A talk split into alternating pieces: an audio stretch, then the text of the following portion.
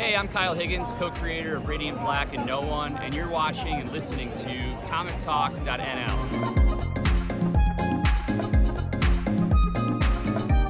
Welkom, aflevering 89 weer Comic Talk NL. Uh, we zijn er helemaal klaar voor. Tegenover mij niemand minder dan de. mee daar? Ja, en tegenover mij de legendarische Jeroen. Oh, dus, ik, ik heb geen de. Dat vind je een beetje jammer. Nou, wel de legendarische. dus... Dankjewel, dankjewel. Hey, bomvolle aflevering. Ja. Uh, we hebben echt een mega, waanzinnig interessante Nathan's Comics College. Ja. Hij gaat het over iets hebben waar ik nog nooit over... Ik had er nooit van gehoord. Nee, ik, ik ook niet. Uh, en ik heb ook nog niet die, dat hele college helemaal gehoord. Dus ik ben heel benieuwd. Daarnaast komt Jeroen 2 komt met iets. Uh, die gaat een Nederlandse stripserie, een Frans stripserie, gaat hij bespreken. En die stripserie was voor mij de inspiratie voor het beroep wat ik nu doe. Toen Jeroen een Jeroentje was. Zo, nou, spannend. En uh, we gaan deep diven in Spider-Man Fake Red. Ja, de, de manga van Spider-Man. Maar volgens mij trappen we af. Oh ja, niet te vergeten. Ik ga het ook nog hebben over uh, de oh ja. allerslechtste comic documentaire die ooit gemaakt is. Zo. maar goed, voordat we daar, uh, dat gaan botvieren. Wat heb je gelezen afgelopen week? Nou, ik heb er, ik, ik heb er dit keer ik heb er, ik heb er vier. Ik kon niet okay. kiezen. Uh, de eerste, ik heb vorige week in één ruk Batman Fortress van oh, Carrie ja. Witta. En Carrie Witta is een, uh, een editor-in-chief van een PC-magazine, een Engels PC-magazine uh, geweest. Heeft zich opgewerkt, heeft de eerste draft van Rogue One heeft hij geschreven. Oh ja, dat Men, was het. Mensen zeggen vaak dat hij Rogue One heeft geschreven, maar hij is er op onduidelijke reden is hij daarvoor voor afgehaald. getekend door Derek Robertson, ken je van The Boys. En ik heb bij deze graphic novel een heel dubbel gevoel. Aan de ene kant is dit een waanzinnig verhaal. En aan de andere kant had dit zoveel meer kunnen zijn. Het verhaal heet Fortress. En dat vond ik al. Ik heb de losse boekjes 1 en 2 gelezen. En toen dacht ik, ik ga hier gewoon mee stoppen. En ik ga gewoon het hele verhaal ga ik, uh, ga ik in trade paper lezen. Want dit is echt zo'n blockbuster comic. Ja, maar jij was destijds ja. super enthousiast. Ja. Nou, het gaat dus over. Uh, uh, Superman is verdwenen. En de hele aarde heeft geen uh, communicatiemiddelen meer. Het internet is weg, televisie is weg. En Batman komt erachter, een grote ramp overal. En Batman komt erachter dat dat gebeurt door een ruimteschip wat uh, dat blokt. Superman stuur je daar normaal op af, ja. maar, die, maar die is er niet. Dus uh, hij gaat samen, uh, hij wordt de nieuwe Superman, de leider waar iedereen naar uitkijkt. Maar hij heeft natuurlijk helemaal geen krachten. Dus dat gegeven vond ik helemaal te gek. Ja. Maar daarna uh, draait het verhaal zo dat het niet meer gaat over dat Batman uh, de, su de superheld de superheld is, maar dat Superman vermist is en dat Batman samen moet werken met Lex Luthor om een Fortress of Solitude, wat verdwenen is, in te breken. Ja, het, ja, het, het okay. maakt bij issue 3 zo'n rare swerve. Nog steeds helemaal te gek en nog steeds echt. Nee, je kan bijna de Hans Zimmer soundtrack, soundtrack kan je in je oren kan je, uh, hoor je als je die pagina's zit te lezen. Waanzinnig mooi werk van Derek Robertson. Die soms ook wel eens een beetje kiddie tekent, heb ik het idee. Vooral gezichten. Oh. Ja, gek, dat is een maar, uh, ding. Maar uh, ja, lekker boek. Uh, maar ik had echt gehoopt dat dit de focus op Batman tegen aliens zou zijn. Ja. En dat is dit, dat is dus, dit, dit dus niet. Maar als ik dit zo hoor, dan is de Superman kwijt dan zou ik denken van misschien is het ook wel handig om de rest van de Justice League even te bellen van ja. aliens. En die zijn er ook. Oké, okay, oké. Okay. En daar loopt het niet goed mee af. oké. Okay. Dus, en dan heb ik al een beetje gespoild. Dus die dus. Ik ga gelijk even door naar een andere. Ja, doe jij gewoon twee ik heb, om twee. Ik heb er twee om twee. Heb je wel eens gehoord van klik, klik, boom? Nee. Nou, klik, klik, boom had ik besteld. En de reden dat ik hem besteld had ja, dat, dat had eigenlijk maar één reden. En dat was Doc Warner. En Doc Warner weet mij sinds The Ride, een image-serie, weet hij mij te verrassen. Hij heeft Plastic heeft hij gedaan. Dat ging over een moord met uh, seksdolls. Daarna heeft hij Final gemaakt. En dat ging over moord en vernieuw. Die ken ik wel. En Final, heel erg bloederig. Ja. En daarna heeft hij Plush heeft hij gemaakt. En de trade paperback komt in augustus uit. En doe jezelf plezier en ga die gewoon bestellen. Dat gaat over uh, Furbies die aan het moorden slaan. Ja, dit is echt Wow. te bizar voor woorden. Nou, de man heeft... uh, uh, de man schrijft bloederig. Schrijft originele verhalen. En klik, klik, boom is een comic die je vanaf het eerste moment, de eerste keer dat je hem, dat je hem, uh, dat je hem openslaat, die trekt echt je het verhaal in. Je hebt geen idee waar het over gaat, maar je vindt het wel interessant. Het is een beetje uh, thriller noir. Hmm, Oké. En het gaat over een. Uh, ja, ik weet eigenlijk niet waar het over gaat. Het gaat over een meisje die niet die spreekt met uh, rood haar. Een, uh, een andere, andere vrouw die een podcast maakt over dat meisje. Want ze is betrokken bij wat misdaden. En dat ze samenkomen en dat ze opgejaagd worden. het is. Doc Warner heeft het geschreven. Een andere doc, genaamd Doc Dabs, heeft dat getekend. En dat doet hij heel erg tof. En dit is echt zo'n image-serie. Waarvan je nummer 1 ziet en waar je, waarvan je denkt: ja, leuk. Nou ja, ik, ik vind uh, dus compleet langs me heen gegaan. Dus ik ben heel blij dat je me even bespreekt. Maar de cover ziet er heel cool uit. Een soort Polaroid, een muur van Polaroids waarop je de, de roodharige dame met een soort Oreo uh, taart etende Ja. een, een man uh, zijn neus zit te breken. Het is gewoon, het is gewoon een, erg, uh, een erg tof stripje. Je mag hem meenemen. Ik heb hem Ah, uit. cool. Dankjewel.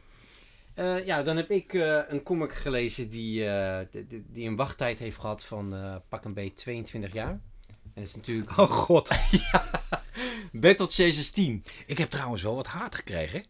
Over dat ik zei dat ik Battle, Battle Chasers echt zwaar overrated vond. Haat? Ja, mensen, men, men- mensen hebben me, hebben me in, zijn geslagen in mijn DM's.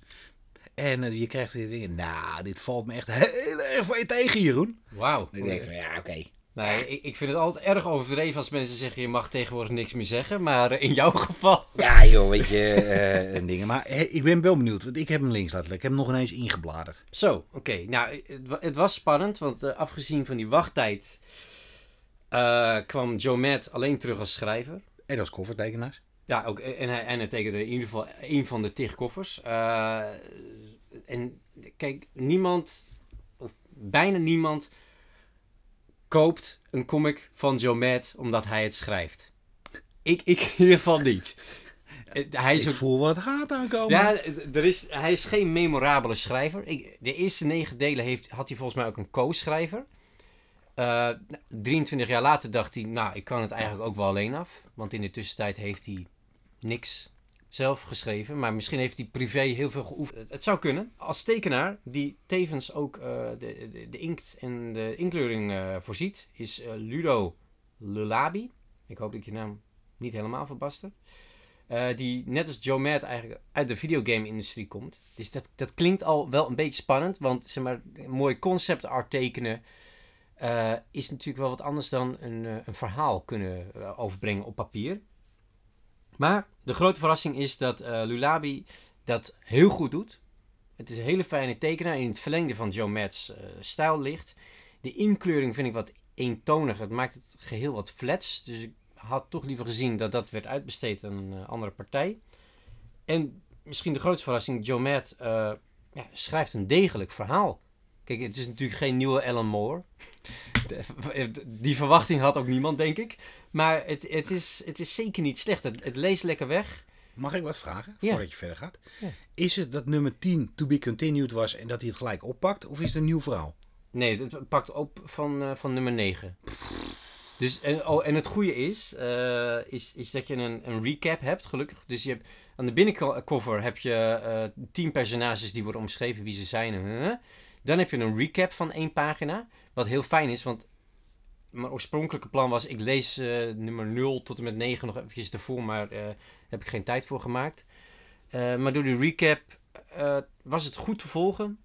Het enige ja, het enige kritiekpuntje naast de fletse kleur was dat ik toch wel een intro of outro, voorwoord, nawoord had verwacht van Joe Matt. Van, hey, welkom terug na 23 jaar. Nou, meer iets van, eh, sorry lieve Ja. lezers. Dankjewel dat. dat. jullie na 23 jaar nog steeds 5 dollar willen betalen voor zo'n niks nut als ik. Die het, veel, die het veel te druk had met videogames om daar het grote geld te verdienen. En halverwege mijn agent zegt, hey, weet je dat je ook nog best wel wat geld kan verdienen aan comics? hey, ik zal images eens bellen. hey, je hebt er nog wel een verhaaltje. Eh, ik heb nog een, plo- een plotje ergens leg, eh, van een game die niet gebruikt is. Ah, dan kan je heel goed voor Battle Chasers gebruiken. Viola, tenminste, dat denk ik. Ja, het, het, het zou heel goed kunnen, maar ik vind, vooral na zo'n wachttijd vind ik het gewoon extra waardevol als iemand dan een voor- of nawoord eh, schrijft. En dit voelt gewoon een beetje on- onpersoonlijk. He doesn't give an ass. Dat, eh, dat idee krijgen we wel, maar dan vind ik het wel verrassend dat hij het volledig zelf heeft geschreven en niet dat ook nog heeft uitbesteed. Dus, maar hoe dan ook, eh, verrassing van het jaar. Oké. Ik wil niet zeggen dat het de comic van het jaar is, maar wel. Ja, de, de comic met misschien de laagste verwachtingen eh, is toch wel goed uitgepakt. Nou, voor mij was het de verrassing van het jaar. Heb ik ook vorige week gelezen. En de verwachtingen daarvan waren heel erg hoog. En de verrassing was dat die voor 95% helemaal ingewilligd zijn. Eh, Over welke comic heb ik het nu? even dat, is dat van vorige. Nou, ik heb geen idee. Dat is Night Fever. Van Ed Brubaker en Sean Phillips. Oh, tuurlijk! Zo, ja. ja. Die moet ik nog lezen. Ik heb hem gelezen. Eh, het is geen, net zoals Reckless wel, een makkelijke bevalling was. Dat Ja. was gewoon eh, widescreen, je ging zitten en ineens was het verhaal afgelopen. Dit duurt wat langer. Dit heeft een hele, hele ja, slow crawl. Het, is echt, het gaat heel langzaam. Het gaat over een boekenverkoper die eh, gelukkig getrouwd. En die is in eh, Parijs. En die gaat naar een feest. En, of hij loopt rond, hij komt in een feest, komt hij terecht. En hij haalt een, ziet een naam op de gastlijst en zegt: Nee, ik ben Griffith. En hij komt daarin en ineens wordt hij een heel ander persoon. Hij wordt flink, hij eh, krijgt een 10.000 euro credit. En hij wint eh, een hele hoop geld eh, op de roulette tafel of blackjack tafel. En dan is hij eigenlijk de man ineens. Eh, hij loopt naar buiten en hij wordt aangereden. En een andere gast die helpt hem om de, die aanrijders, die, die, en hij wordt ook beroofd, om die berovers eh, achterna te zitten. Die worden helemaal aan puin gezapt. En die hele vriendelijke boekeditor, die verandert echt in een in Jekyll en Mr. Hyde. Oh, oké.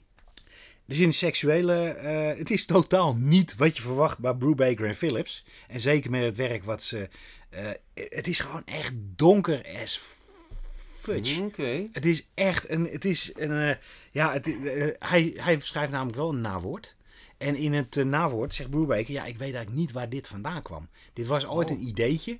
En in, mijn, in mijn notebook. En ja, dat bleef sluimeren. En wij wilden naar eh, in twee jaar zes Reckless novels. Wilde ik iets anders samen met Sean doen. En Sean vroeg aan mij of ik wat in, het, in Europa wilde situeren. En ja, dat werd Night Fever. En vind ik het heel erg goed? Nee. Niet? Nee. Oh. Omdat dit zo'n. Op dit moment nee. Omdat dit zo'n zo'n omslag is van wat ik van ze gewend ben. Ja. En dat ik eigenlijk going in dacht van. Dit wordt weer een reckless verhaal, maar dan in Europa. Ja. En, maar is dit. Vind ik dit fantastisch? Ja! Oké, oké. ik Dit schrok is, al. dit is ja. zo. Dit is, het is zo origineel. En het Jacko en Mr. Hyde eh, aspect wat erin zit. Er zitten een paar turns in. Die had ik ook niet eh, zien aankomen. Er zit één hele grote turn in. Nou, die zie je vanaf pagina 5 zie je al aankomen. Maar goed. Oké. En daarna eindigt hij op echt een briljante manier. Maar briljant in zijn eenvoud.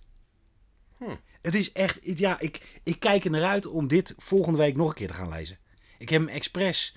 eh, het is te heavy om eh, gelijk weer. Ik, als ik het comic heel erg tof vind, ga ik hem volgende dag nog een keer lezen. Kijken of ik hem echt zo goed vind. Zo. Oké. En dit volgende week. En laten we het artwork van Sean Phillips niet vergeten. Ja, top notch. Echt, die is zo verschrikkelijk goed. Ja, ik heb genoten. Ja, ik moet hem nog lezen, maar ik, eh, ik, ja, ik ben super benieuwd. Eh, ik, van Brubaker en Philips verwacht ik eigenlijk altijd eh, ja, een, een home run. Ja, maar wel. Maar dit is oké. Maar dit is een home run tijdens een basketbalwedstrijd. zo, is, zo is goed te omschrijven. Oké, oké. Wat las jij nog meer? Nou, dat vind ik wel leuk om ook even iets van Brubaker op te noemen. Want vorige week kwam ook eh, Friday nummer 7 via Pendle Syndicate. Voor de mensen die dit eh, denken van, hè, wat? Pendle Syndicate is het eh, initiatief van Brian K. Vaughan en Marcus Martin. Het is een website. Worden bepa- bepaalde makers lanceren daar comics op. En het is pay what you want. Dus je kan inderdaad 0 cent betalen. Of nou ja, tot hoever je bank- of creditcard-limiet eh, gaat. Eh, en Friday is het project van eh, Ed Brubaker en Marcos Martin en eh Mu- Munza Vincente, die de kleuren doet. En ik vind het een super toffe serie. Het is Brubaker die een young adult serie schrijft over een meisje En een jongetje, pak een beetje 12 jaar, en die lost een soort van kleine detective klusjes op in een klein stadje. Eh, nou, dan denk je, oké, dat is leuk, het is weer wat anders. eh, young adult, dus denk bijvoorbeeld aan, aan Harry Potter en van die tienerboeken met, eh, met, met, met, kids die misdaden oplossen. Zo, zo waren de, de, eerste vijf delen, die ook in twee eh, kleine Image Comics trade paperbacks zijn verschenen. Maar deel 6 van vorig jaar oktober en deel 7 van afgelopen week, die flippen gewoon echt het hele verhaal om. En je krijgt totaal iets anders. Maar wel binnen dezelfde wereld en dezelfde personages. Maar gewoon, ik, ik zag het totaal niet aankomen. Het wordt gewoon een compleet andere comic. Het, het, het genre wordt ook anders. Eh, en het is ongelooflijk goed. Het- want het, het, het werkt tegelijkertijd ook. Want het voelt niet... of het, is, het is random, maar het... Ja, ik, ik, ik, ga niks verklappen, maar het, eh Brew, Brewbaker en eh, Marcus Martin komen er weer mee weg. En je ziet gewoon... eh, Marcus Martin... Ik, ik denk dat hij de schuldige is waarom het eh, bijna een half jaar heeft geduurd eh, tussen de twee nummers. Maar je ziet dat hij er echt van geniet. Hij, mag echt van alles tekenen. En hij gaat ook echt helemaal los. Dit is misschien zijn beste werk ooit. Uh, Moense Vincente kleurt hem ook echt perfect in. Ehm, dus, en de ont want Brubaker doet altijd een nawoord bij Friday. En hij heeft onthuld dat er nog twee delen aankomen. Dus je kan wachten op een omnibus of op de laatste trade paperback. Eh, maar ik, ik heb zoiets van, ik vind het een tof project. Dus ik steun ze graag. Eh, ook gewoon digitaal, dat ze snel het geld binnen hebben. En, eh, maar ik, uiteraard ga ik ook de trade paperback kopen, want ik wil dit ook fysiek. Maar ik ben nog steeds enthousiast over deze serie. Oké, mooi. Ja, de eerste, ik heb de eerste trade heb ik gekocht, het miniboekje. Ja, Mini trade. Ja het is echt zo'n bijna manga Ja. pocket. Die komen niet, komen niet boeien, maar ik ga hem opnieuw ik ga hem een, een nieuwe kans geven. Ik, ik kan het zeker aanraden. Wat, jij eh, Ja, een- als laatste. de, de comic van afgelopen week volgens mij. Eh, de meest aangevraagde comic van afgelopen week. Eh, laten we eerst eh, er even opkomen. Robert Kirkman kondigde samen met Lorenzo De Felici en Matthias Lopez kondigden ze Ford Rivals aan. En Ray die was al zo enthousiast erover dat hij twee weken geleden dit als eh, moet je hebben eh, naar voren bracht. Ja. En toen was ik nog redelijk sceptisch. Ik, ben, ik, Ik dacht, ook. ik dacht, het is Robert Kirkman. Oké, dat is altijd... Ja, de man is gewoon een goede schrijver. Ja. Eh goede worldbuilding, wat hij met Walking Dead kan. Wat hij met Invincible heeft gedaan. Alleen, als je Walking Dead en Invincible zie je wel parallellen met elkaar. In de vorm van hoe, hoe het verhaal opgebouwd wordt. En waar het Zo. uiteindelijk naartoe gaat. Het zijn compleet, twee compleet andere verhalen. Maar Story Beats is dat eh, wel ding. Dus ik van, ja weet je, Corey Kirkman, ik ga het toch gewoon proberen. Eh, een week voor de release werd bekend dat dit boekje de kick-off gaat worden. En dan moet ik hem even zoeken hoor. Van de Energon Universe. Energon, denk ik. Energon. Ja. Wat jij wil. en dat is eh, van de Transformers, Ja. Robots in Disguise en G.I. Joe. Dan ga ik niet het liedje van G.I. Joe eh, zetten. Nou, Transformers, het zal me jeuken. Ik heb nog nooit van mijn leven... Nou, dat is niet zo. Ik heb Ford Rivals gelezen. Eh, ik blader wel eens in Transformers. Bla, blader ik door. En dan denk ik van... Hè? Turtles begrijp ik helemaal. Ik blader ook wel eens een Turtle door. En denk, het is niet mijn kopje thee. Maar ik begrijp wel waarom mensen dit heel tof vinden. Bij Transformers Hè? blader ik er doorheen en ik denk, nou nee, dat is echt helemaal niet. Ja, ik ben weer, ik eh, vraag weer of bo- krijg weer een Ja. hele hoop boze reacties erin. Jongens, dat is mijn mening. Ja. Ja, dat... eh, ja. Ford Rival eh, werd dus aangekondigd en iedereen wilde Ford Rival ineens hebben. Ik denk van de, als we tien vragen eh, per dag kregen eh, in, eh, in de comiczaak, waren de CIA, waren er negen over Ford Rival. Of hem alsjeblieft wilden hebben. We hadden 25 boekjes hadden we besteld. Eh, die waren allemaal 25, eh, die waren ongeveer drie pre-orders. Ray had hem gepre-orderd, ik had hem gepre-orderd en nog andere mensen. En eh, de rest wilde hem allemaal gelijk hebben. Nou, ik dacht, what is the fuss all about? Lorenzo Di Valessi. Ik, ja, Zo'n onbekende tekenaar voor... nou, Boom, eh, bij Boom heeft hij veel gedaan. Ah, oké. En ja, best wel grappig. Er zijn twee vijanden die elkaar, die elkaar op een, op een eh, die zijn gestrand op een planeet en die moeten samenwerken om te overleven. Weet je, there, done that. Ja. Meerdere keren op dingen gedaan. En nou, dit is geen spoiler, want het is overal, eh, overal al, eh, al een keer eh, bekend geworden. Eh, ze komen daar een Transformer tegen. Hmm. En niemand minder dan Jetfire. Ja, Ik had er nooit van Jetfire gehoord. Maar hij ziet, er, hij ziet er indrukwekkend uit.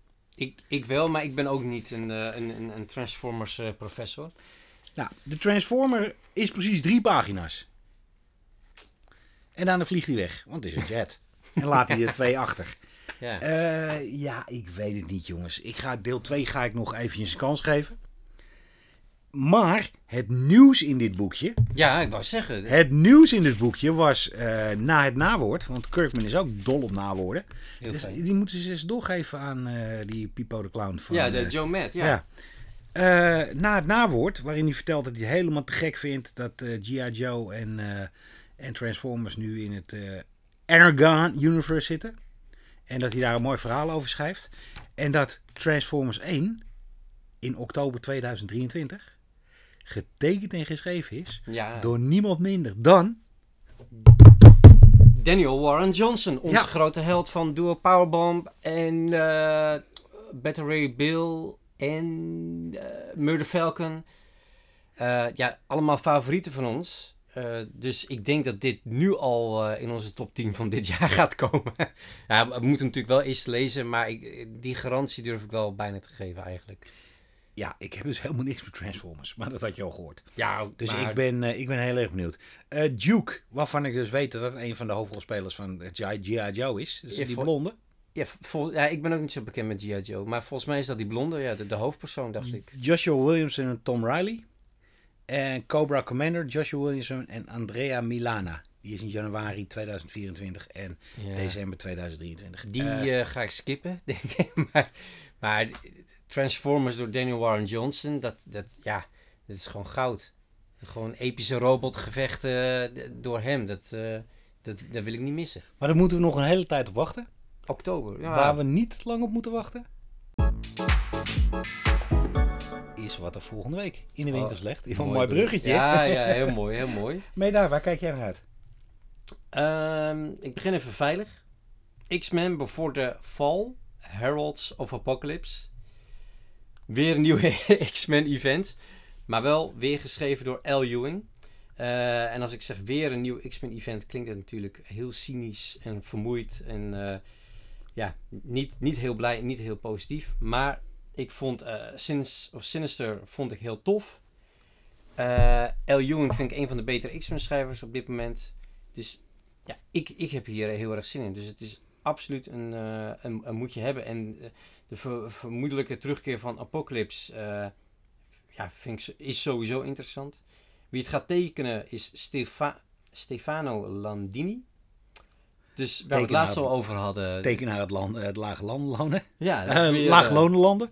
Weer een, eh, ja, volgens mij weer een Italiaan die, eh, ja, wie, kent hem? Eh, hij zal wel degelijk kunnen tekenen, maar de verwachtingen zijn wel laag. Eh, maar L. Ewing, X-Men, Apocalypse, eh, kom maar binnen. Onder het kopje Kom maar binnen. Deep Cuts nummer 3. En dit is al drie nummers dat ik roem over Deep Cuts. Ja, Meeste werk van Kyle Higgins. Kyle Higgins is denk ik, eh, gaat mijn eh, schrijver van het jaar worden. Hm. Met No One, wat hij heeft gedaan. Oh ja. Nu weer wat hij met Deep Cuts doet. Deep Cuts gaat, zijn namelijk slices of life. Het zijn kleine momentopnames en waar muziek en jazz een hele belangrijke rol in spelen. En het allermoeilijkste is om muziek te combineren met tekeningen. Want het zijn natuurlijk twee hele... De ene is heel statisch, de andere heel bewegelijk. Zeker als je over jazz praat. Maar het lukt Kyle Higgins wonder wel. En het begon in het oude New Orleans in 1928, geloof ik. En we zijn nu onderhand in eh, Chicago in 1940. Ik, waar het over gaat, ik heb geen idee. Ik ben gestopt met lezen. Eh, met de blurb. En, eh, maar ik zie dat Deep Cuts is. En dat is nu eh, ja, echt allergrootste aanrader op dit moment. Zo. even kijken. Dan heb ik een nieuwe Dark Horse titel. Met een, het is een gigantisch lange titel. Het, zeker schrap. Het is The Oddly Pedestrian Life of Christopher Chaos. Nummer 1. Eh, en het is de nieuwe James Tingen IV. Ehm dus ja, wie kent hem niet? Maar eh, dat is die gozer van eh, Something is Killing the Children, The Department of Truth en House of Slaughter. Getekend door Tate Brombal. Ja. Brombol. Ja, ja misschien spreek ik het heel anders uit, maar de- geen idee wie dat is. Dat staat ook niet in de blurb, maar het zal wel. Ja, de titel wordt omschreven als een, eh, als een kruising tussen Invincible van Kirkman, meets Doom Patrol en dan denk ik Grant Morrison's Doom Patrol of, of de, de huidige. Het zou zomaar kunnen. En het gaat over een, een, nerd high school situatie die opeens eh, bijzondere krachten krijgt. En de high school bully blijkt een monster te zijn. In handen van Ja- James Tingen de Fourth. Zo. Heb ik hier wel heel erg zin in. En de, de cover, vermoedelijk door Brombal, ziet er ook heel tof uit. Dus, eh, en, en ja, zolang een titel. aan de ene kant is het een beetje lelijk, maar ik vind het ook wel heel grappig om je, eh, om, om je serie The Oddly Pedestrian Life of Christopher Chaos te noemen. De vreemde dagen, het vreemde dagelijkse leven van Ja, Christopher Chaos. Christopher Gauwers. Hm. Ja. Maar in, in de winkel ga ik dit gewoon Christopher Chaos noemen en niet iedere keer mijn tong Dan breken. krijg je hem gewoon niet mee. Au. Had jij er nog een? Ja, ik had er nog één. Want eh, er gaat iets heel geks volgende week gebeuren. Er komt een comic uit en die heet Creed. Oh, ja. En dat is een vervolg op eh, Creed 3. En Creed 3 is natuurlijk weer het derde vervolg op onofficiële, onofficiële vervolg op de Rocky films. Is het onofficieel? Ja, weet je, Sylvester Stallone wil zich niet meer, eh, na twee films mocht hij niet meer meedoen. Hij was boos en het is geen, Oh. geen Rocky meer. En eh, ja, ik vond Creed 3, net als Creed 1 en 2, ik vond fantastische films. Ik vond het echt precies de hart en de, en de show en de underdog mentaliteit die Rocky had. Maar dan in een nieuwe tijd. En eh, Creed zelf eh, als de zoon Anadonis, An, Anadonis, heet die geloof ik? Ja, Ap- Apollo Ado- Anadonis. Nee, ja, Apollo was natuurlijk de naam van zijn pa. Die doodgeslagen door, door Oh, Ivan. Drago. ja. En ja, ik, ik hou ervan. Nou, in eh, deel 3 kwamen we zijn dochter, Armara Creed, kwamen we tegen. En de comic speelt zich eh, tien jaar later, na het einde van eh, nummer 3 speelt zich af. En je raadt het al, Ar- Amara is zelf bokser geworden. Bokser. Wat is een vrouw vrouwelijke woord? Nee, ik zou gewoon Bokser. gewoon genderneutrale term, denk ik. En ja, het wordt geschreven, en dat is wel heel leuk. Boom, die noemen ze Superstar Writers. Latoya Morgan, Dark Blood en AMC The Walking Dead. En Jai Jameson, Superman en Lois. Artist. eh, Wilton Santos eh, van Breakout. Eh, de regisseur van Creed, Michael B. Jordan, Ja, die ook Creed speelt, ja. eh, die is nauw betrokken bij deze comic. En daarvoor heb ik er best wel heel veel vertrouwen in. En als ik die cover alleen al zie. Ja, goede cover. Ja. Ik werd hier heel blij van. Hey Meda, dan ga ik je nog even wat vragen. ja. Heb jij eh eergisteren nog meegekregen dat eh, Emma Frost gaat trouwen met eh Iron Man? Ja, Ja. ja. want waarom zou je dat niet spoilen? Drie maanden van tevoren. Ja. Ach, Ja, is eerst al de dood van de spoilers Ja. Miss Marvel en nu een huwelijk. Nou, maar heb jij die cover goed bekeken? nee. Nou, mag ik jou de cover dan heel goed laten bekijken? En ik ga even zoomen. Je hebt, je hebt een inzoom, tele, een inzoom op je telefoon namelijk. Hier wordt namelijk een hele grote spoiler vertelde Remen. En verdomd, ik had hem ook niet gezien, maar ik ga hem nu aan jou laten zien. ja. ja, de terugkeer van een... eh, Ja, je kan het gewoon zeggen, want het is een oh, de, open de, de, wereld. de terugkeer van eh, Miss Marvel, die zit op de schouder van... eh, hoe heet ze ook weer? de dochter van Ant-Man. Ja. Eh, Cassie Lang. Sta- Stature. Als Ja. een kleine Miss Marvel. ja, maar aan de andere kant... Stature kan natuurlijk heel groot worden. Ja, maar moet je even Dus de dan- verhoudingen dan krijgen. Ja. Dus ja, ik had, ik had echt zoiets, kom op Marvel, is het echt... Ik denk namelijk eh, dat dit weer in hun gezicht gaat ontploffen. Want wat je, wat je nu krijgt, i- hetzelfde met eh, de impact van de dood van Miss Marvel. Ja. Dat is nul. Niemand, niemand heeft het erover gehad. In de comiczaak ook niet. Nou, toen het, toen het uitlekte. Ja, toen het eh, uitlekte ja. wel, maar dat daadwerkelijk die comic. En ik dacht, die gaat wel uit, uitverkopen. Maar Oh, we, niet? we hebben ze nog steeds. Ja. Zo. Nou, lekker voor, eh, voor je Marvel. eh. Ja. Jeetje. Ja, je- jeetje, dat is het goede, dat is het goede ding. Maar jeetje, was niet alleen het moment dat ik dit zag dat ik dat dacht. Het was ook het moment, want ik heb eergisteren heb ik gekeken naar Stan Lee. Oh ja, de documentaire op Disney+. Plus. Ja. Wat dacht je voordat je hem ging kijken? Ik dacht leuk. Ik vond de trailer. Ik had al verwacht dat dit geen meesterwerk zou gaan worden. Eh, diep, diepgravend. Maar de stem van Stan Lee heeft iets heel erg, heel erg statigs. Mooi, mooi om naar te luisteren. Ja. Eh, de animatie die gedaan werd. eh, eigenlijk het filmen van eh, ja, kleine poppetjes. Eh, weet je, het werden allemaal poppetjes neergezet en dan ging Oh, de camera overheen. Er is vast een hele mooie ding van. Eh, ik had hier best wel zin in. Dus Hm. eh afgel- eh, het eergisteren eh, zet ik Disney Plus aan. Ik bekeek hem. En na 10 minuten kwam ik al tot de conclusie. Dit is de allerslechtste docu over een comic, over comics ooit. Hoeveel minuten had je toen nog te gaan? Toen had ik nog, hij duurt 89 minuten. Oh, oké. Relatief En, kort op zich. Het werd niet bevestigd. En het is een documentaire die ingesproken wordt door het onderwerp. En dat is wel heel raar, omdat het onderwerp ook al een tijdje dood is. ja, en ook niet een eh, objectieve... Daar, Kijk, daar, daar, daar, hebben we het straks over. Eh, het is namelijk zo, ik weet ook niet wanneer hij dit ingesproken heeft. Ik, ik dacht eerst, dit is vast een hoorboek, wat die, eh, een luisterboek wat hij heeft, wat hij ooit heeft ingesproken, wat ze hiervoor gebruikt hebben. Maar nee, eh, wat je kan verwachten, weinig tot geen kritieke noot. Ja. In Stans ogen is alles fantastisch. Is hij echt heel succesvol. En eh, is hij de reden waarom Marvel zo groot is geworden. En dat, ken ik, en dat ken ik nog wel. Maar ik had echt gehoopt dat er hier ook een beetje ja, zo'n mea culpa in kwam. Zo van, ja, weet je, ik ben het einde van mijn leven. Iedereen met wie ik ruzie heb gehad. Eh, die mij heel succesvol hebben gemaakt. Ze hebben ook. En ik maak hier nu een knieval van. Nou, helemaal niet. Het eh Stan kwam. En dan moet ik ook zeggen, als je dit ziet en je kent Stan Lee alleen maar als dat vrolijke mannetje uit die Marvel cameo's, Ja. dan ga je een hele leuke film zien. Ben jij een beetje bekend met eh, hoe de wereld in elkaar zit en wat Stan Lee allemaal met Steve Ditko en met Jack Kirby heeft geflikt en honderden, honderd en andere, ja, dan denk je van dingen. Hij blijft erop ha- hameren dat hij de creator is. En hij begrijpt dan ook niks dat andere tekenaars. eh, dat andere tekenaars bij. dat de tekenaars weg bij hem gaan. Want het is toch een eer om dit te doen. En ja, en hij heeft een zalige stem die van hoog naar laag gaat. En ja, het is heel, heel mooi om te ja, luisteren. heel aanstekelijk altijd. eh. Eh, maar in de hele documentaire staat Marvel en hij constant aan de goede kant. En, want zij zorgen ervoor dat die tekenaars beroemd kunnen worden. En, Ja. eh, eh, maar ja, weet je, en dan gaan wat tekenaars weg. En als je tussen de, tussen de regels een beetje doorluistert, dan vindt hij dat eigenlijk helemaal niet zo erg. Want de tekenaars zijn best inwisselbaar. Dat zegt hij niet met deze woorden, maar dat, volgens mij bedoelt hij dat wel. Hmm. Daarna komt eh, het verhaal van Ditko en Lee. Komt naar voren. Ben je daar een beetje bekend?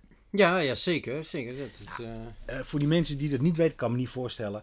Eh Ditko, eh, voor onze overlevering, heeft hij eh, het pak ontworpen en de webdraden en nog wat van die dingen. En is het idee, en daar komt, hij ook, daar komt Stan Lee in de film ook, in de documentaire ook vooruit. Hij zegt van ja, ik was degene die het idee heb. En het idee was een held, die heette Spider-Man.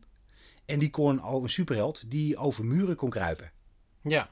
Maar het is ook zo dat Spider-Man steeds meer door Ditko schijnt geschreven te worden. Dus je hebt de, de Marvel Method. Dus eh, Stan Lee belt Ditko op. Eh, laten we in dit nummer doen dat eh Spider-Man die schurk pakt en pillen voor Aunt May moet regelen. Want die heeft weer een beroerte gehad. En dat werd steeds minder. En Stan Lee schreef dan nog wel de dialoog in de ballonnetjes. Maar uite- uiteindelijk Ja, het plot, schijnt dat het, het... het, plot werd door Stan Lee aangeleverd. Spider-Man vecht tegen Rhino. En Rhino komt daar heel goed uit. En hij heeft problemen met en May. ja, Ja, Maar eigenlijk de, de Marvel way. ja. Maar eh Stan Lee vertelt dus, ja, op een dag kwam Ditko naar me toe. Hij zegt, ik wil meer credits hebben. En eh Stan Lee zegt, ja, ik heb tegen hem gezegd, ja, maar ik heb hem verzonnen.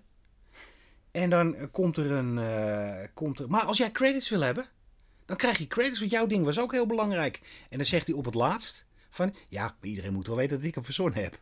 Het is zo eh, dingen. En dan komt, Stan, komt wat er met Jack Kirby is gebeur- gebeurd. Sorry, ik vond het echt schaamteloos. Ik had hier heel veel over gehoord. Eh, Jack Kirby was jarig. En eh, die zit op een radioshow. En Stan Lee belt spontaan belt hij op om Jack Kirby te feliciteren. Oké, dat klinkt leuk. Dat klinkt ook als een powerplay. Als, Ja. jij, als wij boos uit elkaar weggaan ja. en eh, we zitten elkaar flink af te zeuren in, de, in verschillende media, wel op een hele ding. En jij bent een radioshow en ik ben, hey meid daar, gefeliciteerd. Ja, je hebt zulke mooie dingen gemaakt. En Stan Lee is natuurlijk de, de, de goede marketeer. Is Rap van tong. Eh, en eh, Jack Kirby is natuurlijk de gruff en eh, grumpy old man. Die probeert met Stan mee te gaan. En dan komt er een discussie. En ik begrijp oprecht niet waarom dit de film heeft gehaald. En dat is het, wat is het hele radio-interview. En eh, dan zegt hij eh, van eh, Jack Kirby, ja, maar ik heb ook een hele hoop geschreven. En dan zegt Stan Lee, ah Jack, dat weet jij niet meer.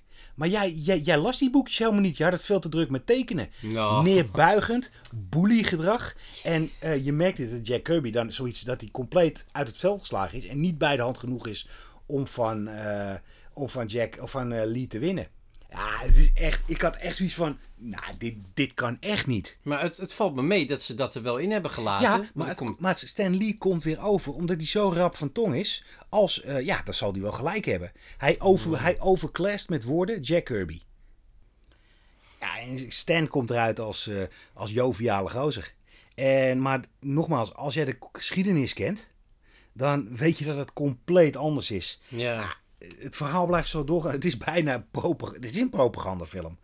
Eh, het gaat even over hoe fantastisch Lee wel niet is. Want hij, zijn vrouw kwam hij tegen en zei hij: Ik ga met je trouwen, ik word verliefd op je. En dan kregen ze een kind en ze waren zo gelukkig en, eh, dingen. En dan wordt er heel even kort op het einde wordt even aangetipt eh, de problemen die Marvel had. En het zegt: ja ik, ja, ik was niet blij met ze. Maar ja, we zijn er allemaal uitgekomen. Hij vertelt niks dat hij uit, uit boosheid naar DC ging om daar eh, te laten zien als powerplay.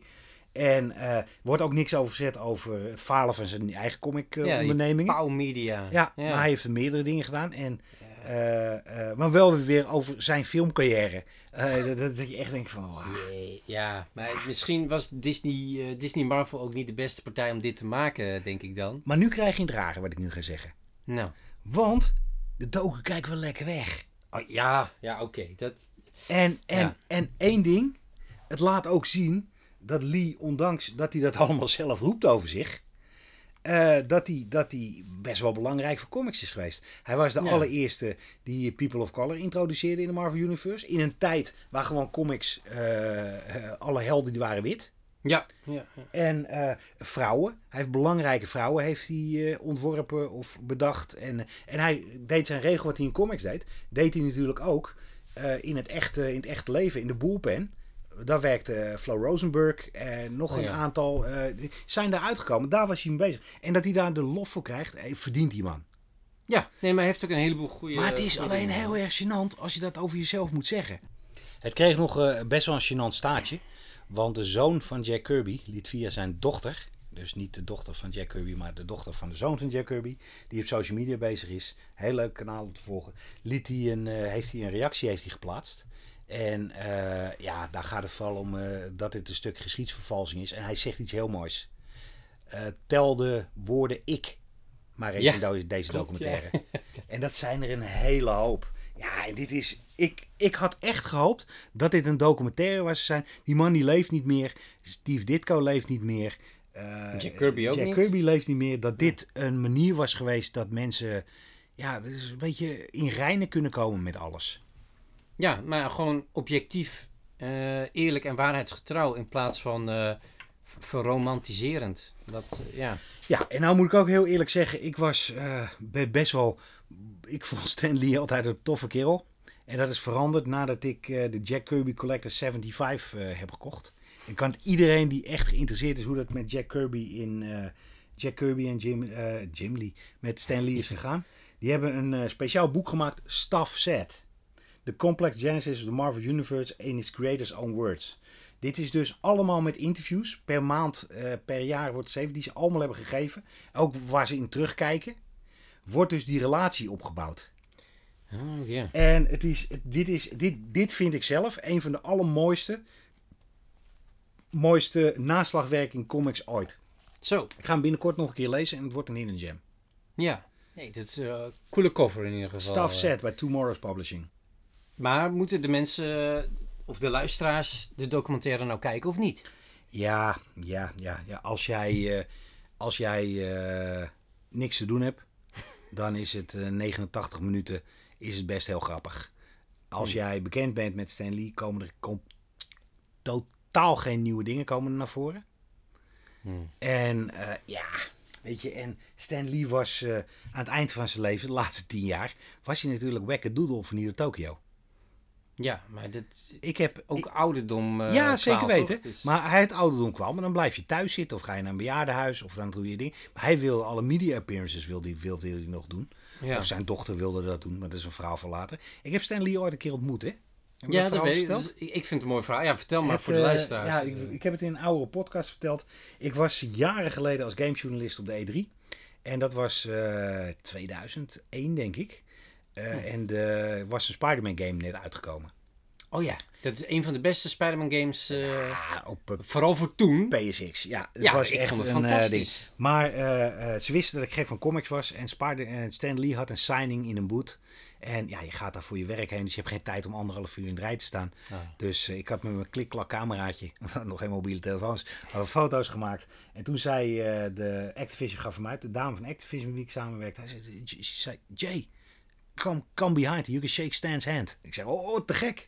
Ja. Dus Stan Lee wordt, eh, wordt zo de kamer ingeleid naar achter, naar de VIP-room. En ik word voorgesteld. Hi Stan, Mr. Lee. This is uh, Jeroen, from, Jeroen from the Netherlands. And he's a really big fan of you. En hij staat me echt aan te kijken. En, eh, ja, en, dan- en, en hij geeft me een hand. En hij vraagt me of ik koffie voor hem wil halen. Dus d- het ging totaal aan hem voorbij. Maar hij heeft anderhalf uur zitten signen daar zo. Dus ja, als je al wat ouder bent, dan gaat dat natuurlijk niet in koude kleren zitten. Nou, ik heb natuurlijk koffie voor hem gehad.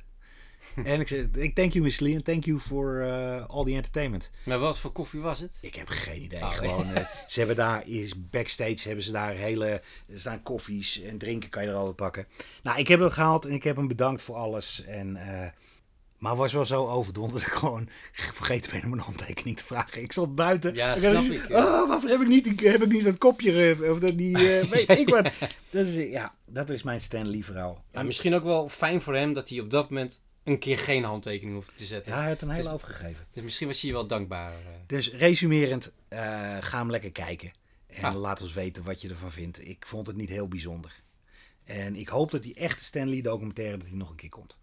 Kwestie van, van tijd, want er eh, is een hoop geld nog te verdienen met die man. En over die man, eh, vooral. Dan is het volgens mij nu tijd voor een oude terugkerende rubriek. Nathan's Comic College. En die gaat dit keer over zoiets fantastisch. Ik kan niet wachten om het nog een keer te horen. Ik Nathan? ben heel benieuwd. Take it away.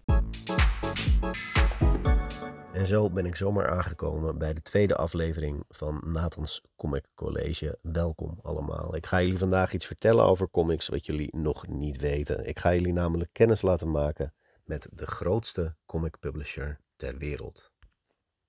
En dan zeg je natuurlijk, dat weet ik al lang Nathan, dat is Marvel. En dan zeg ik nee, dat is niet waar. En dan ga je twijfelen, dan denk je misschien is het wel DC. En dan zeg ik nee, die is het ook niet.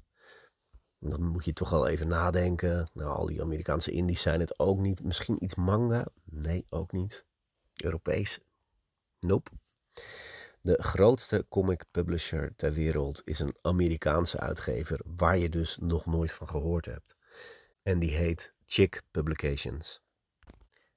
De naam van deze uitgever, Chick Publications, die doet vermoeden dat het iets te maken heeft met adult entertainment. Maar ook dat klopt niet. Het tegenovergestelde is zelfs waar. Chick Publications is een christelijke uitgeverij. En het verhaal van deze uitgever begint bij de oprichter ervan, Jack Chick. Dat was een Amerikaanse eh, tekenaar en auteur eh, die in 1924 in Los Angeles werd geboren. En als kind was Jack eigenlijk helemaal niet religieus of tiener. Maar nadat hij als soldaat in de Tweede Wereldoorlog had gevochten, kwam hij terug in Amerika en leerde hij zijn eh, toekomstige vrouw kennen, Lola Lynn. En zij kwam uit een hele religieuze, fundamentalistisch-christelijke familie. En onder haar invloed heeft hij zich ook bekeerd tot datzelfde christendom. Of in ieder geval dezelfde tak van het christendom. En op dat moment was uh, Jack al aan het tekenen. Hij uh, maakte een, een cartoon voor een, uh, een, een, plaatselijke krant die wel wat weg had van de Flintstones. Grappig genoeg, ging ook over oermensen.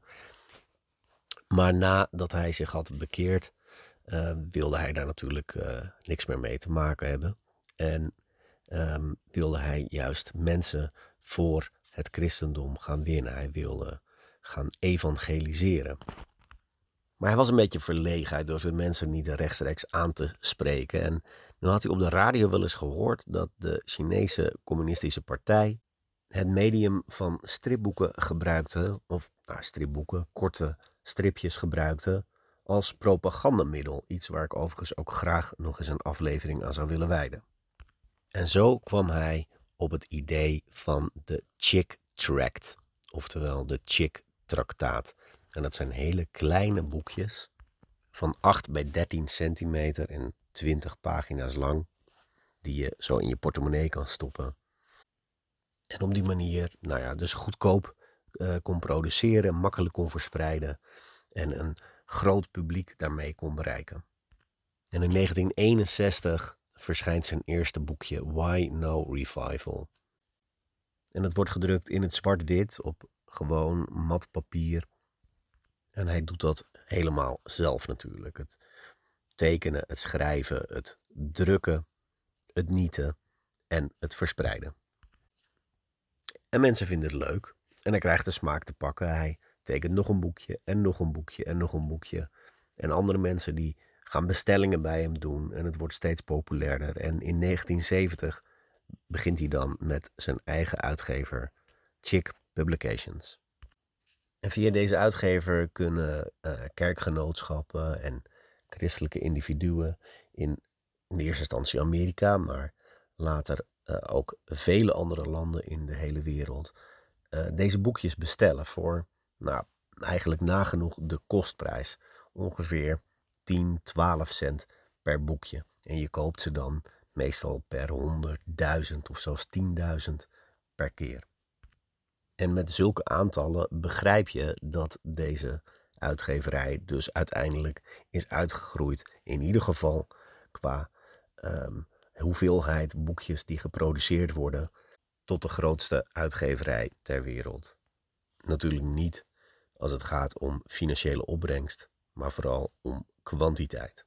Meer dan 800 miljoen van deze boekjes zijn door de jaren heen gedrukt en verspreid over de hele wereld in meer dan 100 verschillende talen. Maar goed, nu ben je misschien wel nieuwsgierig geworden hoe zo'n boekje er nou eigenlijk uitziet. Wat staat er dan precies in? Laten we dan maar eens beginnen met de tekenstijl van Jack Chick. Die uh, tekent met zwart, nee, in het zwart-wit dus in dikke zwarte lijnen. En die stijl die heeft wel iets underground-achtigs. Het doet een beetje denken misschien aan uh, Joe Sacco, Durf Backdurf. Het is leuk om naar te kijken. Hij doet grappige dingen. Het is een autodidact. Hij heeft zichzelf tekenen aangeleerd. Maar het is, uh, het is een nou, originele stijl, kan niet anders zeggen. Maar waar het natuurlijk echt om gaat, is de inhoud. En waar de boekjes eigenlijk vrijwel allemaal over gaan, is over waarschuwingen. Uh, het zijn allemaal waarschuwingen voor zaken waar je ontzettend voor moet oppassen. Dus bijvoorbeeld voor de katholieke kerk, het jodendom, de islam, communisme, drugs, alcohol, de evolutietheorie, rock'n'roll, homoseksualiteit natuurlijk, wetenschap, uh, abortus had ik die al genoemd, hekserij. En verschillende complottheorieën komen ook aan bod. Bijvoorbeeld over de vrijmetselarij en andere geheime genootschappen. En daarin was hij zijn tijd, nou ja, wel een beetje vooruit als je kijkt naar het soort ideeën waar mensen tegenwoordig in geloven. Anyway, die boekjes die hebben eigenlijk een vast patroon. In de meeste gevallen worden we op de eerste pagina voorgesteld aan de hoofdpersoon. En die lijkt op het eerste gezicht hartstikke leuk. En de ene keer is dat een homo, en de andere keer een boeddhist of een communist, nou, noem maar op. En uh, die is hartstikke vrolijk. En uh, die wordt dan um, in de eerste, ja, die wordt dan op een gegeven moment door een christen aangesproken die hem kennis wil laten maken met het woord van God. En daar doet hij dan een beetje lacherig over, hij of zij. En, en dan zegt hij daar, eh, hoef ik, dat hoeft niet voor mij, daar wil ik helemaal niks mee te maken hebben. En dan gaat hij er vandoor. En dan stapt hij of zij in zijn of haar auto, rijdt weg en rijdt tegen een boom aan. Of uh, zit in een vliegtuig dat neerstort of krijgt een hartinfarct. In ieder geval, iemand gaat dan dood. Komt, nou ja, voor God terecht, voor de troon van God. En God laat dan alle zonden zien van deze persoon. Waarna God deze persoon naar de hel stuurt, waar de persoon voor de eeuwigheid moet branden. En dat zien we ook in vrij heftige grafische afbeeldingen, hoe dat er dan uitziet. Als je een aantal van deze boekjes achter elkaar leest, word je daar een beetje depressief van. Het is best wel grappig, de eerste twee of drie boekjes, dat je dat, uh, dat, je dat leest. Maar op een gegeven moment word je toch een beetje, ja, een beetje verdrietig over het idee dat er mensen zijn die echt op deze manier over de wereld denken. Het bekendste boekje wat verschenen is van uh, Jack Chick, dat heet This Was Your Life. En dan zien we een meneer die een hartinfarct krijgt, eigenlijk al meteen het tweede plaatje van het boekje dood neervalt. En dan zien we hem onder de grond liggen bij zijn begrafenis.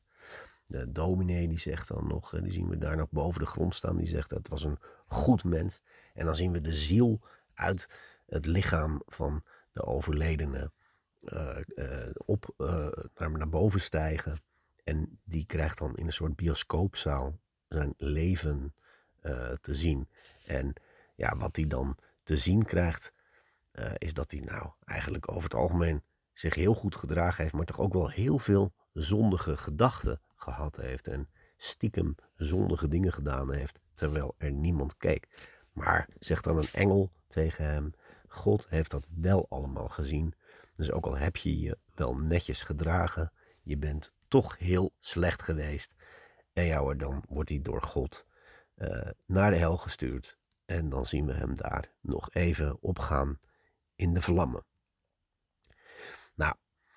Um, als je dit nou uh, zelf ook wil zien, dan zijn er uh, verschillende mogelijkheden voor. Namelijk, uh, je kunt naar de website van Chick Publications en daar kun je alle boekjes, chick.com is dat. En dan kun je alle chick tracks, of de meeste in ieder geval, kun je daar lezen, gratis. Nou, dat is één.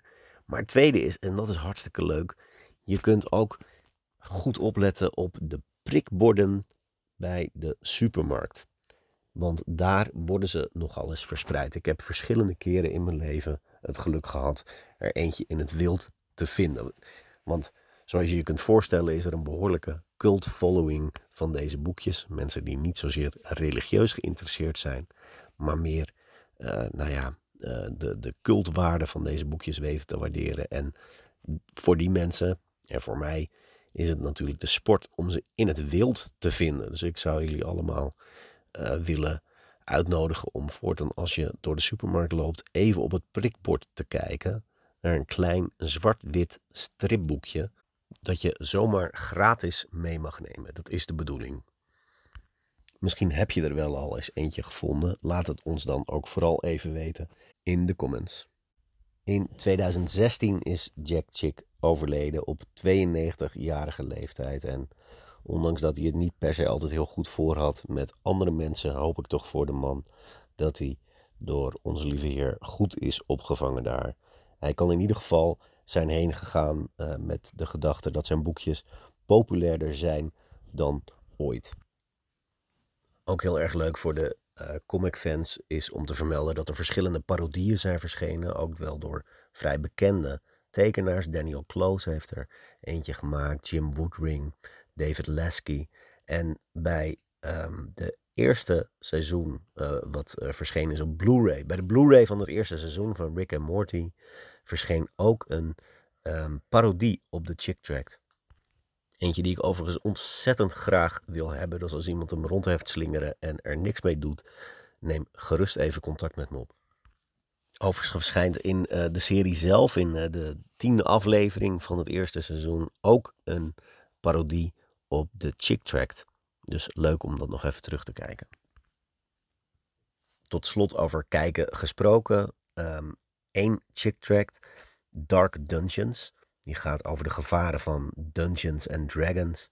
Is verfilmd. En als je die film wilt zien, dan eh, moet je daar geld voor betalen eh, op de website van de makers. Maar de trailer is gratis te bekijken op YouTube. En ik zou iedereen dat willen aanraden. Tot zover deze aflevering van Nathans Comic College.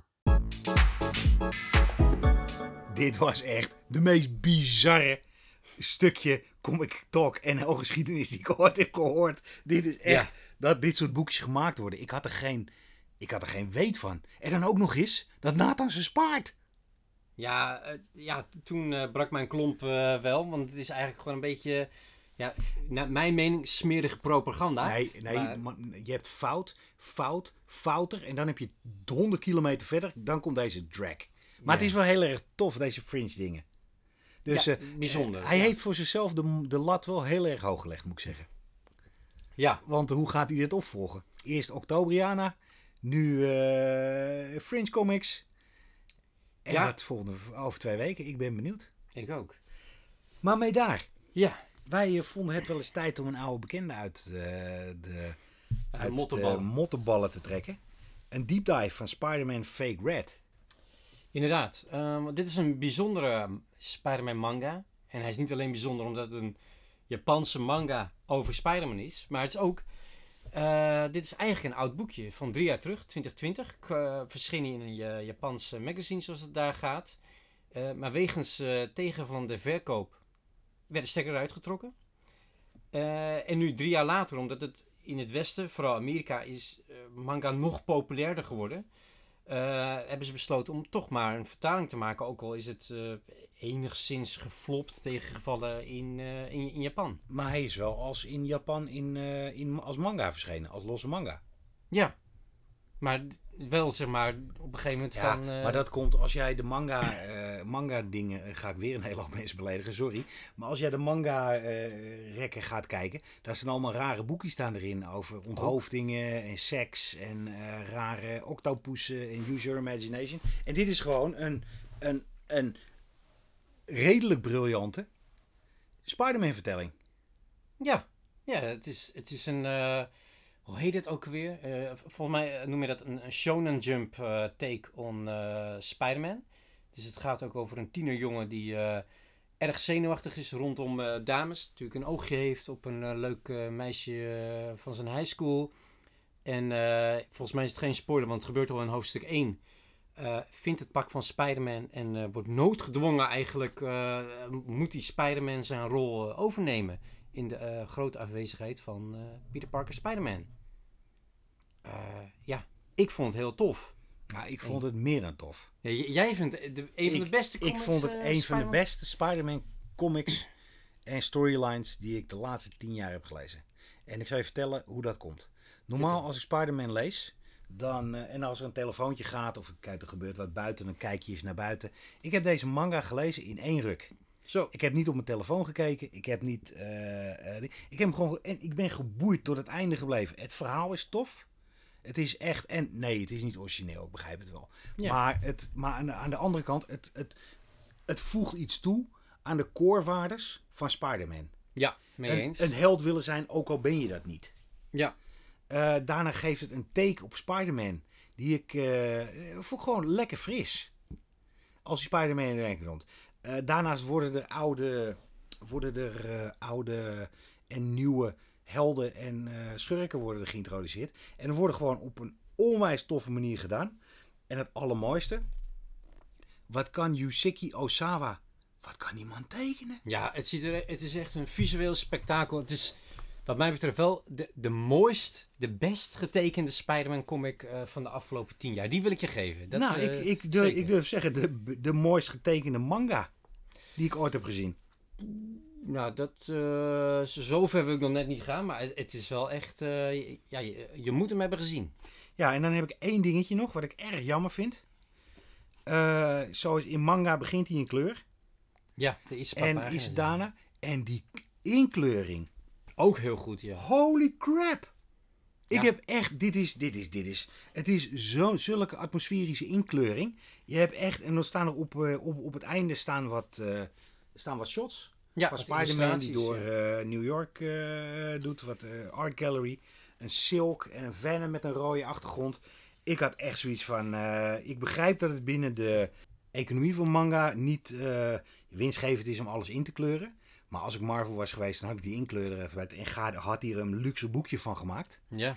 En eh, ja, holy chips. Dit is echt. Ik, ik was zo te gek. En ik was zo te gek. Ik had voor me vandaag waren de nieuwe comics er.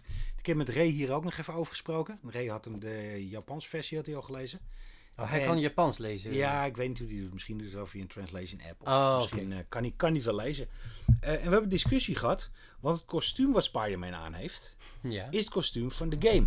Ja van maar het is ook... eh, volgens mij is dit eh, de, eh, de, de manga gemaakt naar aanleiding van die game destijds. Volgens Ray niet.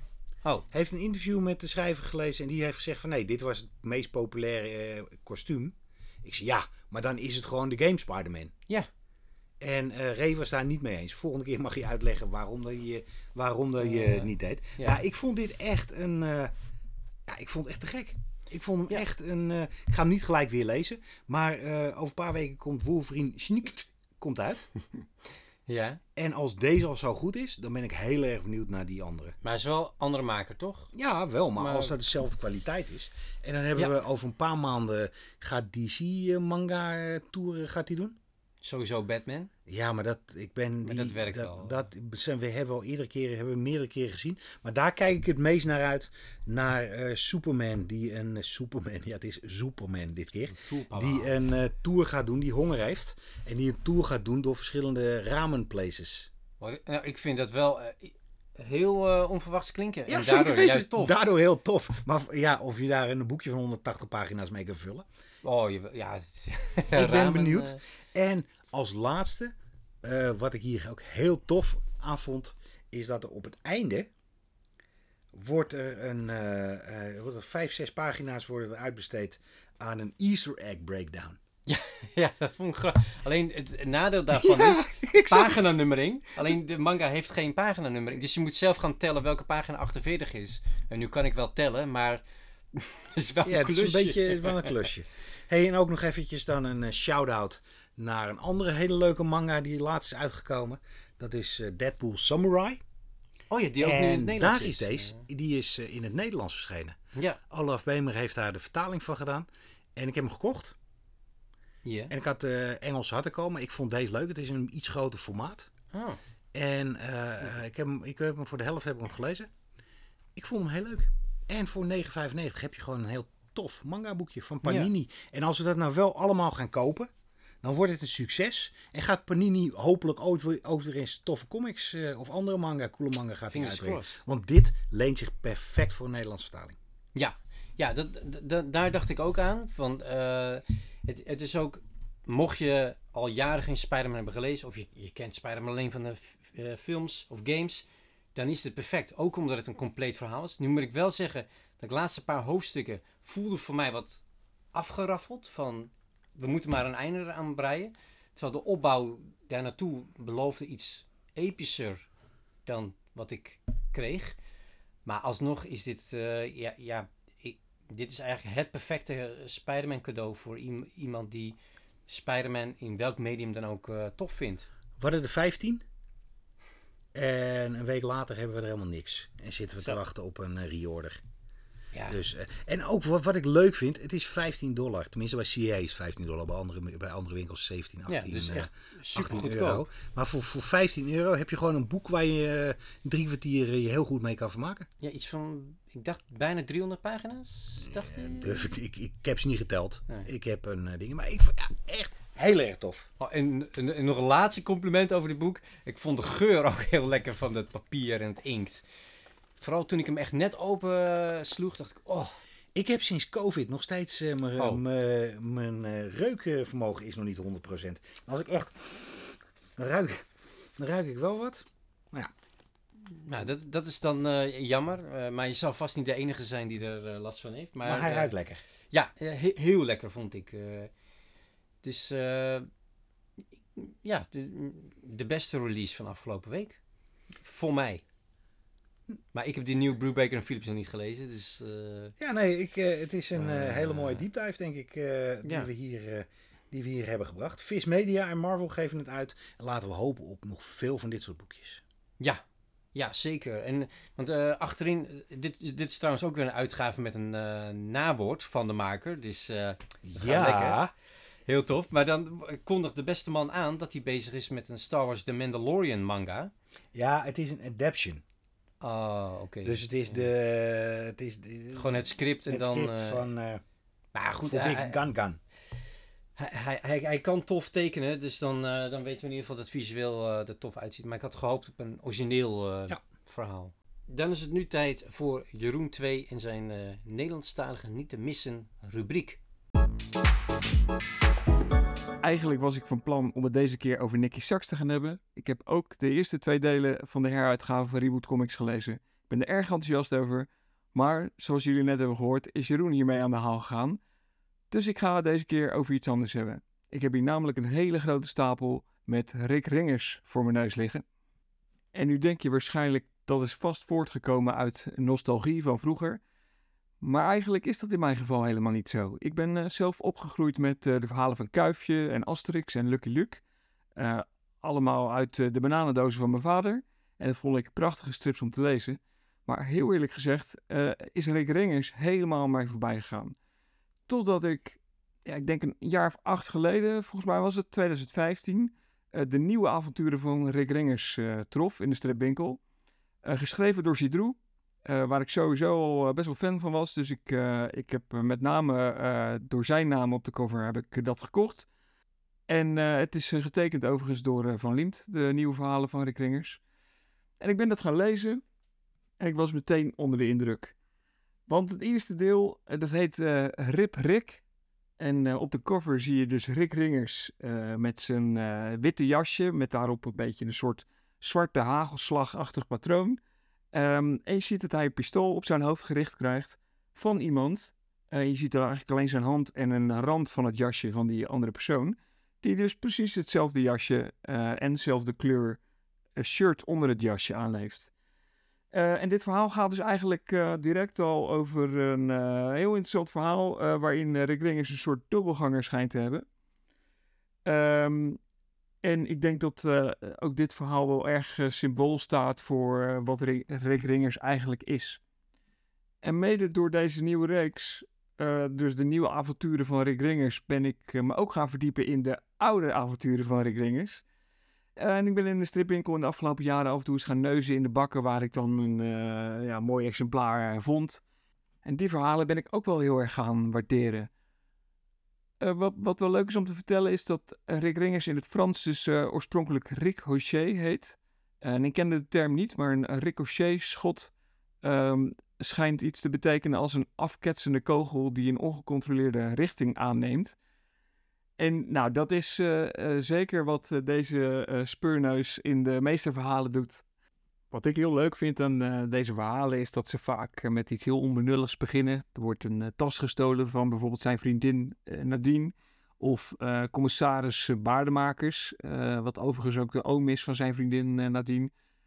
Die wordt bijna voor zijn sokken gereden. En binnen een mum van tijd zitten we in een zaak waarin er een achtervolging is. En waarin Rick Ringers zich helemaal heeft vastgebeten. Hij laat zich in een hinderlaag lopen. Wordt een paar keer op zijn, op zijn schedel geslagen. Waarvan ik me dan altijd afvraag, eh, hoe kan die man nog denken als hij zo vaak op zijn hoofd wordt geslagen? En ehm, ja, voor je het weet zit je gewoon in een eh, soort van rollercoaster van 48 pagina's. Eh, waarin uiteindelijk die zaak toch, toch weer tot een mooi einde wordt gebracht. En ja, ik vraag me soms wel eens af, hoe heb ik dit gemist kunnen hebben? Want ik, ik vind het echt super leuk om te lezen. De oorspronkelijke makers van Rick Ringers zijn de Belgische schrijver André-Paul Duchateau en de Franse tekenaar Tibet. Um, Duchateau had al een eh, behoorlijke staat van dienst eh, als het ging om het eh, schrijven van detective verhalen. Eh, hij begon zelfs op zijn zestiende met het, met het schrijven van deze verhalen en pas een jaar, vijftien later, toen hij inmiddels ook be- bevriend was geraakt met Tibet, toen verscheen pas het eerste Rick Ringers verhaal in het weekblad Kuifje. En ja, de rest is geschiedenis. Er zijn in totaal 78 Rick Ringers verhalen gemaakt, waarvan de laatste helaas niet voltooid kon worden, eh, omdat eh, de tekenaar Tibet in 2010 overleed. En in Frankrijk is er al een, eh, ja, een lange tijd een integrale reeks. Die is volgens mij zelfs al afgerond. Ik zag dat er 20 delen van waren uitgebracht. Maar in Nederland heeft het best wel een tijdje geduurd voordat ze daar ook aan zijn begonnen. Inmiddels is dat zo. Er zijn nu zeven delen verschenen. De eerste zes die eh, werden uitgebracht eh, onder de noemer De Beginjaren. Hoewel ik eh, deze subtitel op de Franse edities niet terugvond. Maar het leek wel een beetje alsof de, de beginjaren suggereerden dat, ja, dat de uitgever heeft geprobeerd om eerst de zes delen uit te brengen. En daarna te kijken of het publiek, eh, Nederlandstalig publiek een beetje hapt. En daarna maar eens een keertje verder te gaan kijken of het nog zin heeft om dat dan in het Nederlands uit te gaan brengen in, in Nederland en België. Ehm, nou, dat lijkt zo te zijn, want eh, inmiddels is ook het zevende deel verschenen. En dat, eh, dat, de, eh, dat deel heeft als subtitel Het Tweede Tijdperk. Ehm, ik heb het zevende deel gelezen, de delen daarvoor niet allemaal.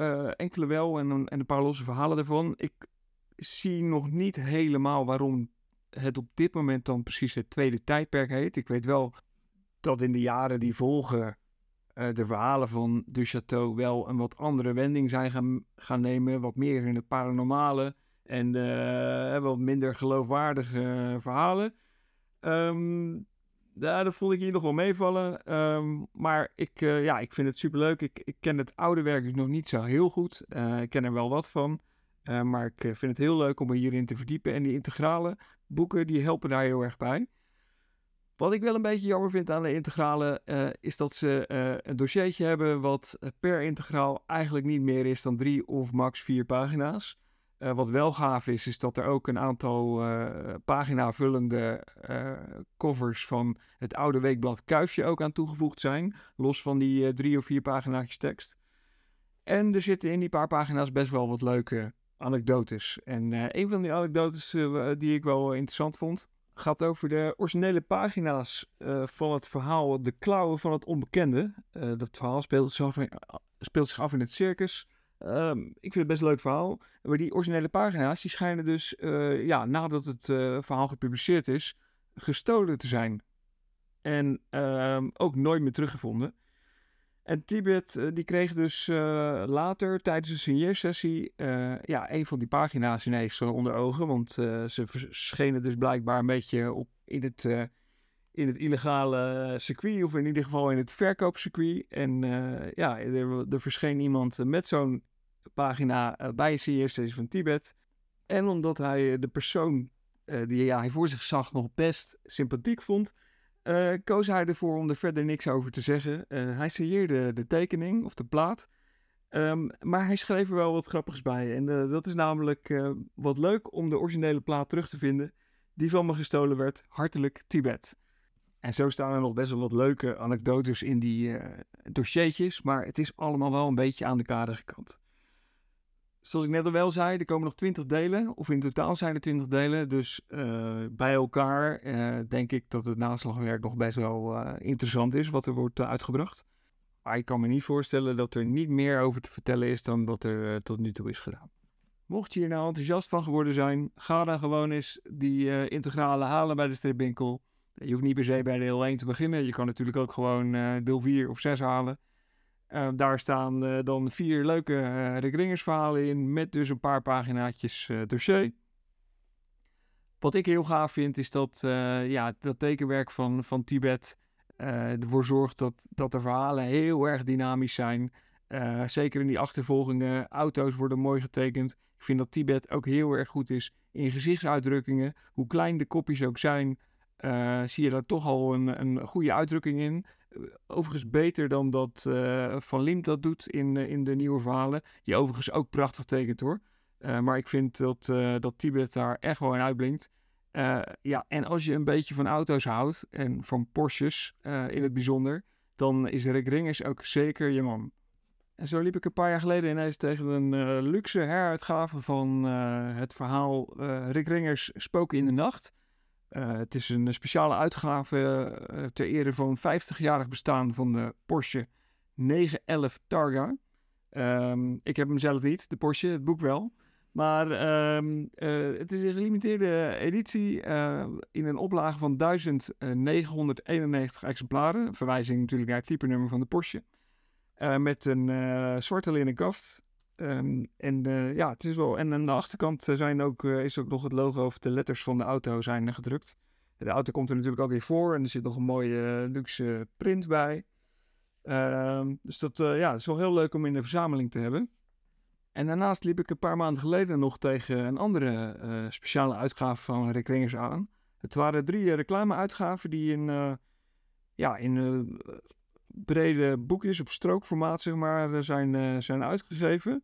Ehm, elk boekje bestaat uit zo'n, eh, moet ik heel even kijken, zo'n 20 pagina's stroken. Het zijn ja, korte verhaaltjes met een mysterie die, ja, die zijn geschreven in samenwerking met opdrachtgevers, dus met bedrijven. Twee daarvan zijn gemaakt door Tibet en. Eh, eentje niet. Best wel leuk ook om in de verzameling te hebben, maar ik heb daar dus 60 euro voor betaald. En dat vond ik wel aardig aan de prijs. Eh, ik kwam er later ook achter dat eh, de eerste 100 eh, een gouden cover konden hebben. Nou, die had ik dus ook niet. Dus ja, of ik er nou echt voor dat geld ook heel blij mee ben, nou, weet ik niet. Maar ik heb het nu eenmaal in mijn verzameling. Eh superleuk om te hebben. En dat brengt me wel weer een beetje aan het einde van mijn eh, Rick Ringers betoog. Ik heb er eh, 10 minuten meer dan volgemaakt. Eh ik zal wat fotootjes op Instagram eh, plaatsen. Mijn Instagram-account is striplezer. Eh, ik ga ook wat naar de mannen van Comic Talk sturen natuurlijk. Eh, daar kan je wat plaatjes zien van, eh, van wat ik zojuist heb besproken. En jullie horen me weer over twee weken. Doei! Ja, het leuke is dat Rick Ringers was de reden dat ik dus journalist wilde worden. Ik las vroeger als jochie eh, in de jaren, eind jaren 70 las ik eh, Rick Ringers boekjes. En dat vond ik zo tof. Eh, Nadine, een, een mooie vrouw, een Porsche.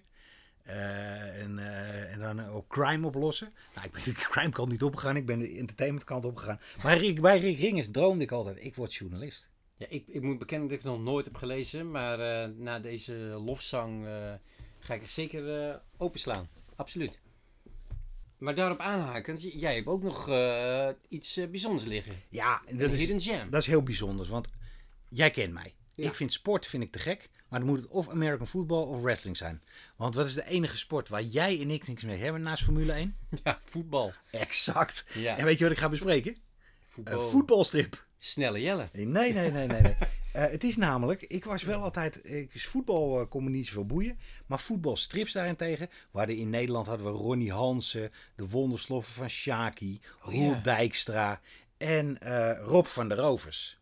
En Rob van der Rovers vond ik zo tof, want wat Rob van der Rovers deed, was een Engelstalige vertaling, eh Oberon gaf het geloof ik uit. Die deed ook soapverhalen. En er werd op een bepaald moment werd er een aanslag gepleegd op Rob van der Rovers in de jaren tachtig.